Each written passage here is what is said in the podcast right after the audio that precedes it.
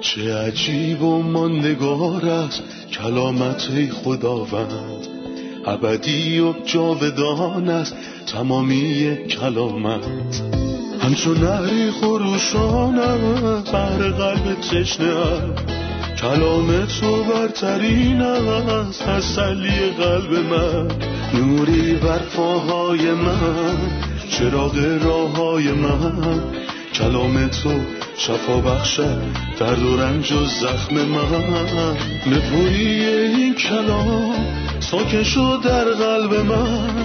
تغییرم به آزادم ساد شبان نیکوی من. چه عجیب و نگار است کلامت خدا رد ابدی و جاودان است تمامی کلامت. سلام به شما شنوندگان و همراهان گرامی که از هر کجای دنیا شنونده قسمتی تازه از برنامه مطالعه روزانه کتاب مقدس با عنوان تمام کتاب هستید. ما به فصلهای سی و سه و سی و چهار کتاب اعداد رسیدیم و به فیض خدا در قسمت بعدی مطالعه این کتاب رو تمام می کنیم قبل از شروع برنامه به مهمون برنامه در استودیو خوش آمد میگم. سلام و خیلی خوش اومدیم برادر یوسف. ممنونم خواهر سنم. سلام به شما و همه شنوندگان برنامه. خدا بهتون برکت بده. آمین. برادر موضوع فصل های سی و سه و سی و چهار چیه؟ موضوع فصل سی و سه درباره مراحل سفر قوم هستش. اونها از جایی خارج می شدن و به جای دیگه می رفتن در اینجا خداوند مراحل سفری که قوم طی کردن و ثبت می‌کنه. اما نه همه مراحل ولی بیشترشون رو ثبت می‌کنه و فکر می‌کنم کتاب مقدس چهل و دو مرحله از سفری که طی کردن و ثبت کرده. موضوع فصل سی و چهار مرزهای سرزمینیه که خداوند قوم رو به سمتش هدایت کرد. ما می‌دونیم که سفر قوم در کتاب اعداد به سه قسمت تقسیم شده. از مصر تا کوه سینا از کوه سینا تا قادش برنه بعد از قادش برنه تا کوه هور که در محدوده سرزمین جدید بود. پس این فصل درباره مراحل سفر میگه. این سفر شامل چهل و دو مرحله بود.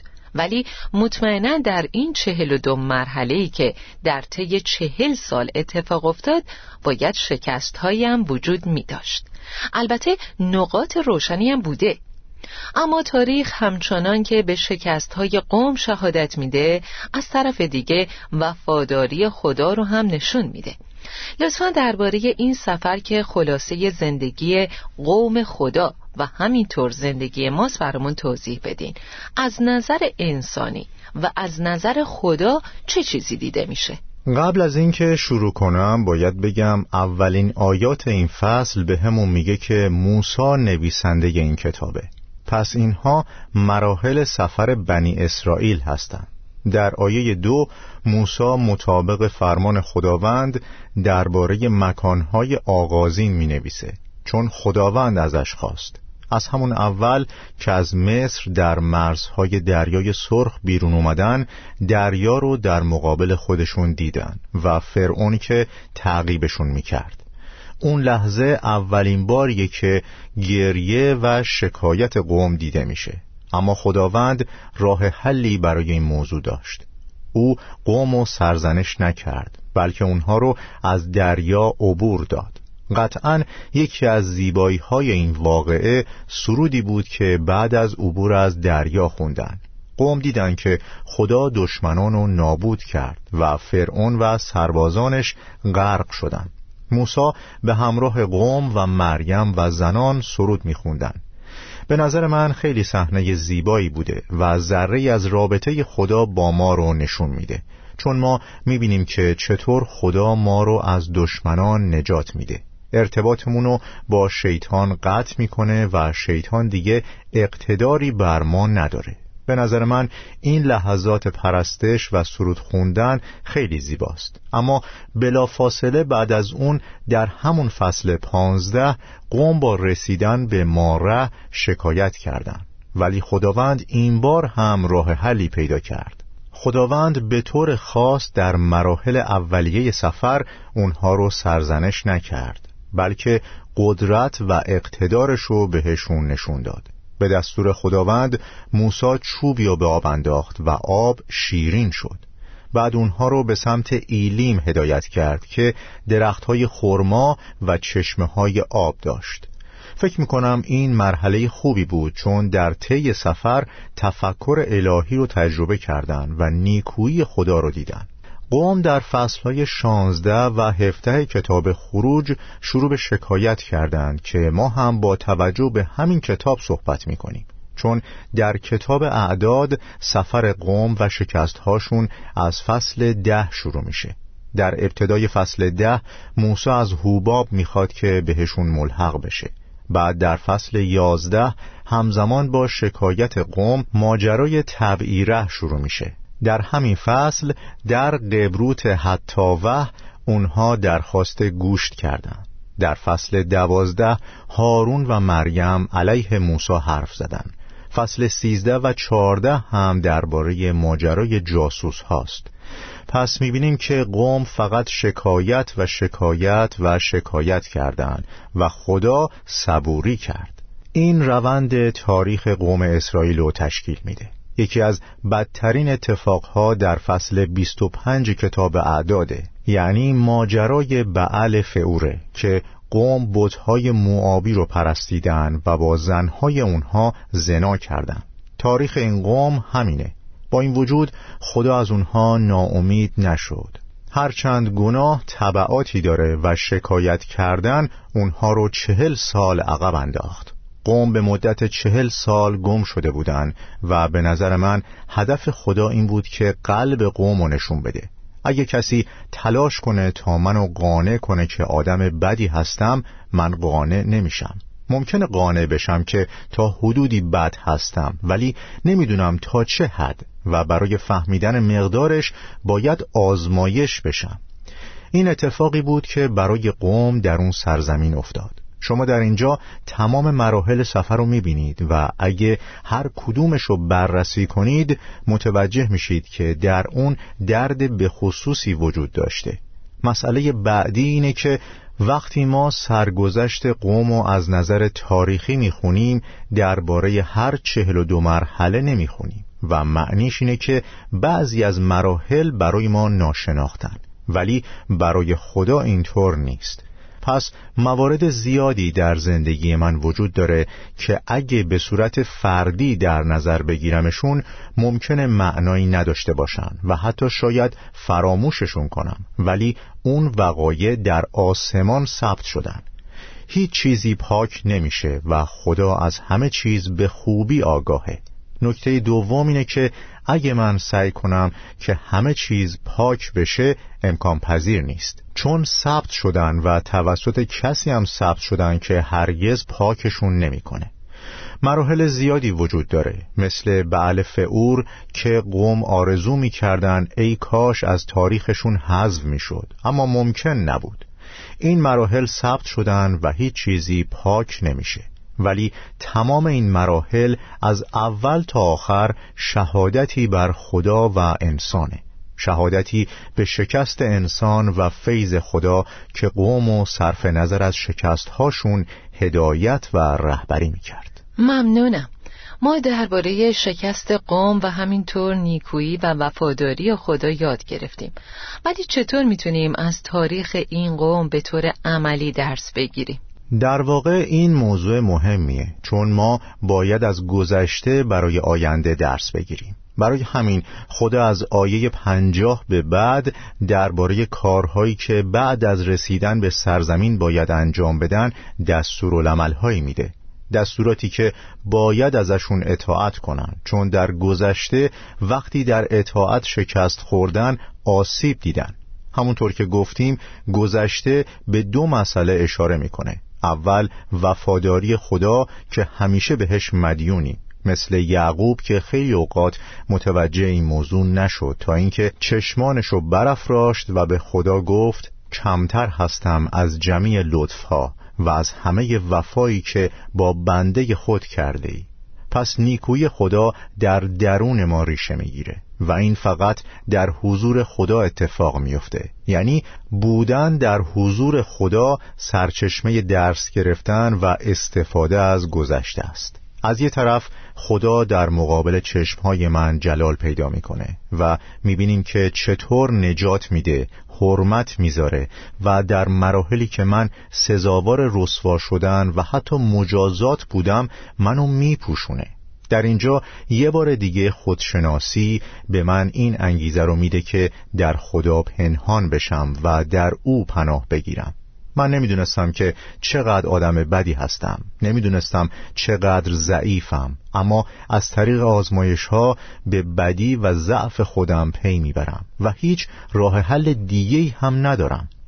پس خدایا تو پناهگاه من هستی. از تو مخفی نمیشم. تا وقتی که تو انقدر نیکویی و من انقدر بدم تو در من عمل کن. من خودم و تسلیم تو می کنم و در تو پنهان میشم. با تو میمونم تا تو منو از زشتی هام و بدی هام محافظت کنی تا شاید بتونم به درستی زندگی کنم. آمین.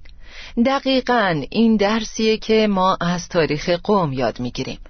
شخصی بین شکست قوم در سفر چهل و دو مرحله اونها و موفقیت مسیح مقایسه انجام داد مسیح تنها کسیه که روی زمین هر قدم و هر کاری رو در کمال به انجام رسوند ممکنه لطفا درباره این شخص منحصر به فرد که در بیابان راه رفت و اراده خداوند در دست شکوفا شد توضیح بدین؟ همونطور که در نسب نامه در انجیل متا فصل یک می‌خونیم می‌دونیم که مسیح بعد از چهل و دو نسل به این دنیا آمد که تمام نسلهای قبلی منتظرش بودند ولی مسیح مثل نسلهای گذشته زندگی نکرد. ما درباره این نسلها می‌خونیم که خدا از اکثر آنان خوشنود نبود.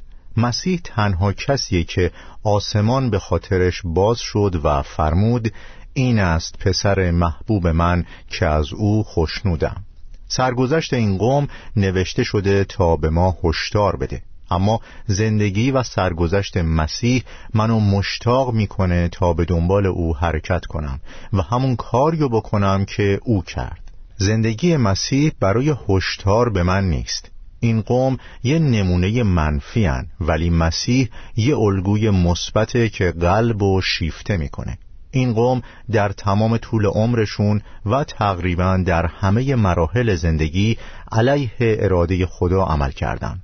اما مسیح دست به هیچ کاری نمی‌زد مگه اینکه مطابق با اراده خدا و در راستای اطاعت از اوامر او می بود این قوم نهایت سرکشی و نشون دادن در حالی که مسیح اوج اطاعت و نشون داد. این قوم نهایت ناپاکی و نشون دادن. در حالی که مسیح نهایت قدوسیت و نسبت به خدا آشکار کرد. این قوم بیشترین نه رو به خدا گفتند و مسیح تنها کسی بود که به خدا بله گفت. به باور من این یه مقایسه نیست. این یه تضاد بین سفیدی و سیاهیه. مسیح در همه چیز نمادی از سفیدیه. اختلاف قابل توجهی بین رنگ سفید و سیاه وجود داره. این نمایانگر انسان و مسیحه که اصلا بزرگ نمایی نیست به نظرم این یه واقعیته و اگه ما خودمونو بشناسیم به این اعتراف می‌کنیم این چهل و دو مرحله در مقابل چشمان خدا بودند و بر فساد قوم شهادت می‌دادند. در مقابل تمام قدم هایی که مسیح برمی داشت با کمال اطراگین شده بودند. او به طور کامل با کندور پوشیده شده بود. فصل سی و سه سفر قوم از اول تا آخر خلاصه می‌کنه. پس می‌تونیم بگیم که آیات یک تا پانزده درباره سفر قوم از مصر تا کوه سینا صحبت می‌کنه. آیات شانزده تا سی و شش از کوه سینا تا قادش برنه. آیات سی و هفت تا چهل از قادش برنه تا کوه هور و آیات چهل و یک تا چهل و نه از کوه هور تا مرزهای سرزمین موآبه پس تمام چهل سال در فصل سی و سه جمع شدن. با این وجود وقتی به آیه پنجاه می رسیم کتاب مقدس میفرماید در همین جا یعنی در کنار رود اردن مقابل شهر عریها بود که خداوند این دستورات را به موسی داد. وقتی از رود اردن عبور کردید به سرزمین کنعان رسیدید باید تمام ساکنان آنجا را بیرون برانید. همه بتهای سنگی و فلزی آنها را از بین ببرید و پرستشگاه های بالای تپه های ایشان را ویران کنید. سرزمینشان را متصرف شوید و در آنجا سکونت اختیار نمایید. زیرا من آن سرزمین را به شما دادم. زمین آنجا را بین طایفه های اسرائیل به قید قرعه تقسیم کنید. به خاندان بزرگتر زمین زیادتر و به خاندان کوچکتر زمین کمتر داده شود. شاید کسی با خوندن این آیات دچار تردید بشه و بپرسه عدالت خدا کجاست آیا وقتی خدا به قوم دستور میده که وارد یه سرزمین بشن ساکنانش رو بیرون کنن و سرزمین رو به قوم خودش میبخشه ناعدالتی نیست؟ وقتی خدا به قومش دستور میده که بودهای سنگی اقوام دیگر رو نابود کنن آیا این تعرض به آزادی، خلاقیت و هنر نیست؟ مثل رفتارهایی که در گروه های تروریستی می‌بینیم وقتی این گروه ها به هر مکانی وارد میشن همه زیبایی ها و هنر رو نابود می‌کنن و از بین می‌برن. پس بین این گروه ها و کاری که قوم خدا در سرزمین کنعان انجام دادن چه تفاوتی وجود داره؟ خداوند دیر خشمه. او تا قبل از اینکه از همه راه های درمانی استفاده نکنه دست به کاری نمی‌زنه. حتی در دوران صدوم و اموره خداوند به ابراهیم گفت که به اونجا میره تا فلان کارو بکنه. او فرمود اتهام هولناکی علیه صدوم و اموره وجود دارد. یعنی فرصتشون تموم شده. ولی بازم خدا فرمود من می‌روم تا ببینم آیا این اتهامی که شنیدم درست است. در غیر این صورت بهشون فرصت دیگه ای میدم.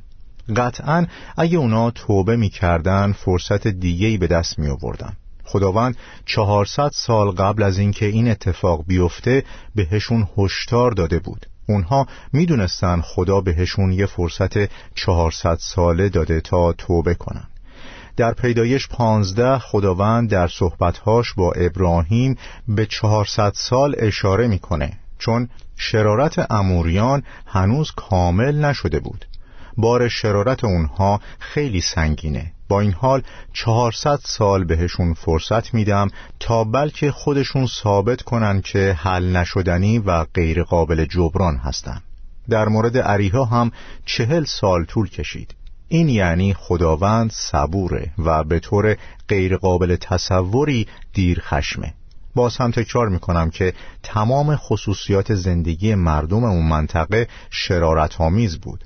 هر کدوم از این خصوصیات شرارت آمیز چه خلاقانه باشند و چه هنرمندانه تا زمانی که به شرارت مربوط میشن ترسناکن و باید از ریشه نابود بشن.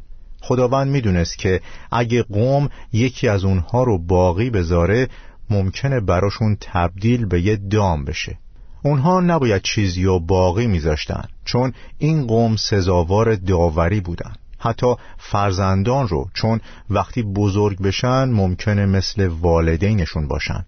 پس بهتره که بمیرن. اشیا و اسباب اهالی کنعان می‌تونست قوم و به بتپرستی بکشونه. این اشیا سمره و محصول بتها هستند و ممکنه شما رو به بتپرستی هدایت کنن. پس بدون استثناء همشون رو نابود کنید. هیچ چیزی باقی نذارید چون خدا از شرارت بیزاره و از گناه متنفره. خدا نمی‌خواد که این قوم با گناه آلوده بشن بلکه می‌خواد برکتشون بده تا از آن او باشن. قطعا خدا می‌تونست اونها رو به سرزمین دیگهی هدایت کنه. اما به طور خاص اینجا را انتخاب کرد چون خدا به طور دقیق از سنگینی شرارت اونها که به بالاترین حد رسیده بود آگاه بود. گفته میشه که کتاب مقدس با تاریخ و همینطور با جغرافیا مرتبطه.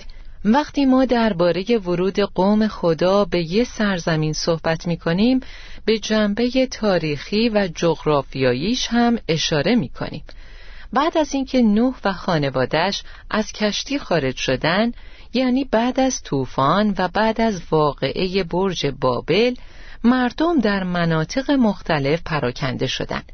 اما خداوند سرزمین کنعان رو به عنوان میراث قومش نگه داشت.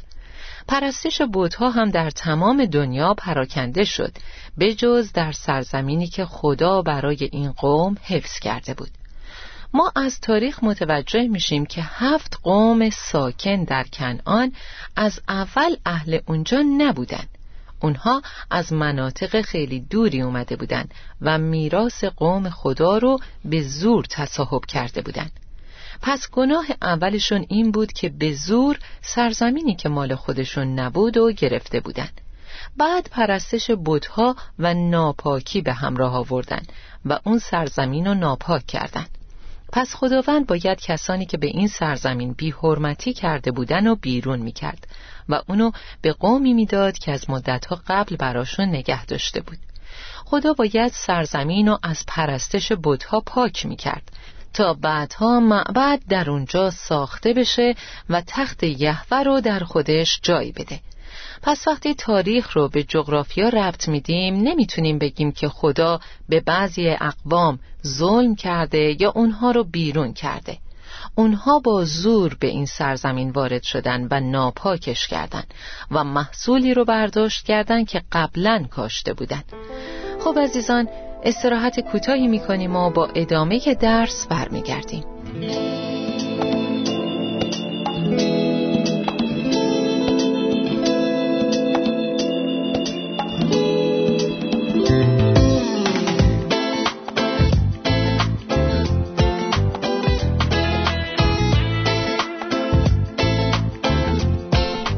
در یوسف ممکنه لطفا درباره سرزمین کنعان و مرزای اون برامون توضیح بدین؟ بله خداوند بود که مرزهای سرزمین رو تقسیم کرد.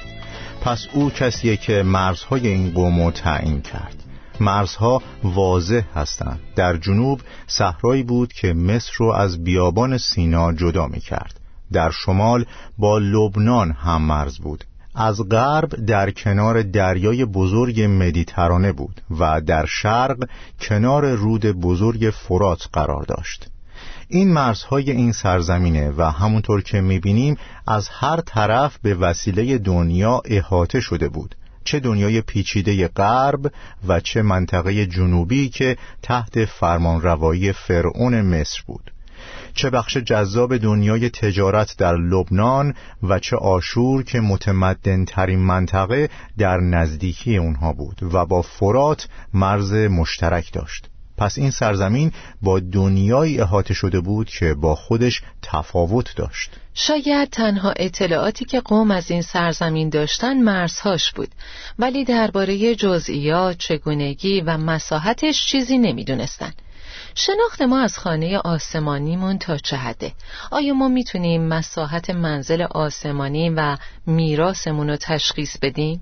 عیسی مسیح درباره ما رابطمون با خدا و میراثمون در ابدیت فرمود در خانه پدر من منزلهای بسیاری هست اگر چنین نبود به شما می‌گفتم من می‌روم تا مکانی برای شما آماده سازم پس از اینکه رفتم و مکانی برای شما آماده ساختم دوباره می آیم و شما را پیش خود می برم تا جایی که من هستم شما نیز باشید. منزل پدر مرزهایی داره و چیزهایی داخل این مرزهاست که ذهن بشر نمی‌تونه درکشون کنه. ما الان درباره چیزهایی صحبت می کنیم که قابل لمس هستند. اما چیزی که اون بالاست ورای درک ماست که نمیشه لمس و یا حسش کرد و یا حتی با معیارهای این دنیا اندازگیری کرد. نه قابل حسه نه قابل اندازگیری و این همون حرفیه که پولس رسول زد. منظورم زمانیه که به آسمان سوم برده شد و برگشت. اون گفت چیزی که در اونجا دیدم با زبان انسانی غیر قابل توصیفه. حتی شکل شهر آسمانی هم برای ذهن انسان قابل تصور نیست. وقتی در کتاب مکاشفه این شهر رو توصیف می‌کنه آیا واقعا منظورش اینه که جنس درها از طلا هستند؟ تصویر این شهر برای ذهن بشری کاملا واضح نیست و تقریبیه. بله درسته. چون این توصیف ها مادی نیستند بلکه فراتر از تصور ما و در شعن خدا هستند این نهایت چیزیه که خدا می‌تونه ببخشه و اینها توصیفاتی هستند که کتاب مقدس بهشون اشاره کرده. اما راجع به اینکه این شهر چه مرزهایی داره و چه شکلیه توضیح نداده. در آیه شانزده میگه و خداوند موسی را خطاب کرده گفت این است نامهای کسانی که زمین را برای شما تقسیم خواهند نمود الازار کاهن و یوشبن نون. ما می‌دونیم که موسی به خاطر نااطاعتی از خدا بیحرمتی و جلال ندادن او نتونست وارد سرزمین بشه. اما به لحاظ نمادین موسی نماد شریعت که نمی‌تونه شخص و وارد محدوده برکات کنه. چون شریعت به واسطه موسی داده شد اما فیض و راستی توسط عیسی مسیح اومد مسئولیت تقسیم سرزمین جدید به یوشع و الازار کاهن سپرده شد رهبر نظامی و کاهن یا کاهن اعظم به لحاظ روحانی اینها به چی اشاره داره؟ هر دو به مسیح اشاره می کنن و درباره مسیح هستند. مسیح به عنوان رهبر قوم و مسیح به عنوان کاهن اعظم. ما به هر دو جنبه نیاز داریم و در این روزها بهشون نیازمندیم تا بتونیم بر روی زمین از برکات قلمرو آسمانی بهرهمند بشیم. ما نیاز داریم که عظمت مسیح رو ببینیم. در جنگ روحانی مسیح جلوی ما حرکت می‌کنه و این ما رو مطمئن می‌کنه که جنگ ما با جسم و خون نیست بلکه نیروی عظیمی وجود داره که با نهایت تلاش می‌خواد مانع برخورداری ما از میراثمون بشه. عیسی کامل کننده نجات ماست. عیسی مسیح کسیه که ما رو در سفر نجات هدایت می‌کنه. و در این حال به ما کمک می‌کنه تا با تمام چیزهایی که مانع برخورداری ما از میراثمون میشن مقابله کنیم. مسیح از یک طرف کامل کننده نجات ماست و از طرف دیگه کاهن اعظمه. یعنی تا زمانی که ما در دستان مسیح خداوند هستیم خودشو مسئول می‌دونه. پس مسئولیت این دو مرد به مسیح و خدمت او به عنوان کامل کننده ایمان و کاهن اعظم اشاره می‌کنه. ممنونم بردر یوسف. به پایان برنامه رسیدیم و درس امروز رو با شنونده های خوبمون مرور می‌کنیم. در فصل سی و سه درباره چهل و دو مرحله یاد گرفتیم که از شکست های قوم و وفاداری خدا و صبر او میگه. درسته که این اتفاقها چهل سال اونها رو عقب انداخت اما هدف این بود که قلبهاشون رو آشکار کنه. زشتی قلبهای اونا با آزمایش شدن هویدا شد. و به خدا می‌گویند از ما دور شو زیرا که معرفت طریق تو را نمی‌خواهیم. این شعار ماست همونطور که شعار این قوم قدیمی بود. اونها در همه چیز شکست خوردن. با این وجود فیض خدا و نیکویی او وارد سرزمینشون کرد و این دوتا چیز یعنی فیض و نیکویی خدا ما ایمانداران رو هم به آسمون میرسونه. درسایی هستن که می‌تونیم از مراحل سفر یاد بگیریم. شکست قوم در مقایسه با وفاداری خدا نفس ما رو نشون میده. پس سریع به حضور خداوند میریم و در او پناه می‌گیریم. بردر یوسف از شما ممنونم. خدا بهتون برکت بده. خواهش می‌کنم خواهر سنم. خدا به شما هم برکت بده. ممنونم. همراهان عزیز از برنامه امروز یاد گرفتیم که شکست ویژگی انسانه که در طی مراحل زندگی بروز می‌کنه. در چهل و دو مرحله سفر قوم چهل و دو ایستگاه وجود داشت که فساد اونها رو در چهل سال نشون میده.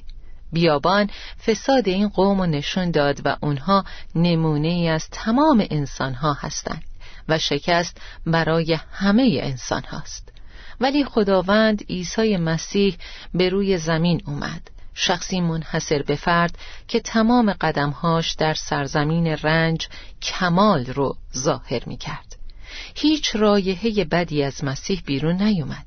بلکه از او عطر کندور و بوی خوش به مشام می رسید او هدیه آردی سفید رنگه یه هدیه نرم که هیچ سختی و زمختی نداره.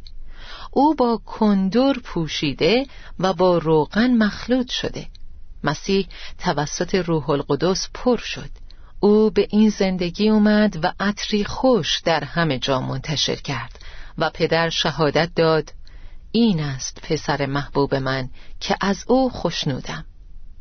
نگاهتون را از انسانها بردارید و به تنها شخصی بدوزید که اراده خدا در دستانش به انجام می‌رسه. از شما شنوندگان عزیز ممنونیم که تا این لحظه همراه ما بودید. تا سلامی دوباره و قسمتی جدید خدا نگهدارتون باشه. چه عجیب و ماندگار است کلامت خداوند. ابدی و جاودان است تمامی کلامت. همچون نهری خروشان است بر قلب تشنه کلام تو برترین است تسلی قلب من. نوری بر پاهای من چراغ راه های من. کلام تو شفا بخشد درد و رنج و زخم من. نپوری این کلام ساکن شد در قلب من. تغییرم به آزادم ساد شبان نیکوی من. چه عجیب و ماندگار است کلامت خدا رد ابدی و جاودان است تمامی کلامت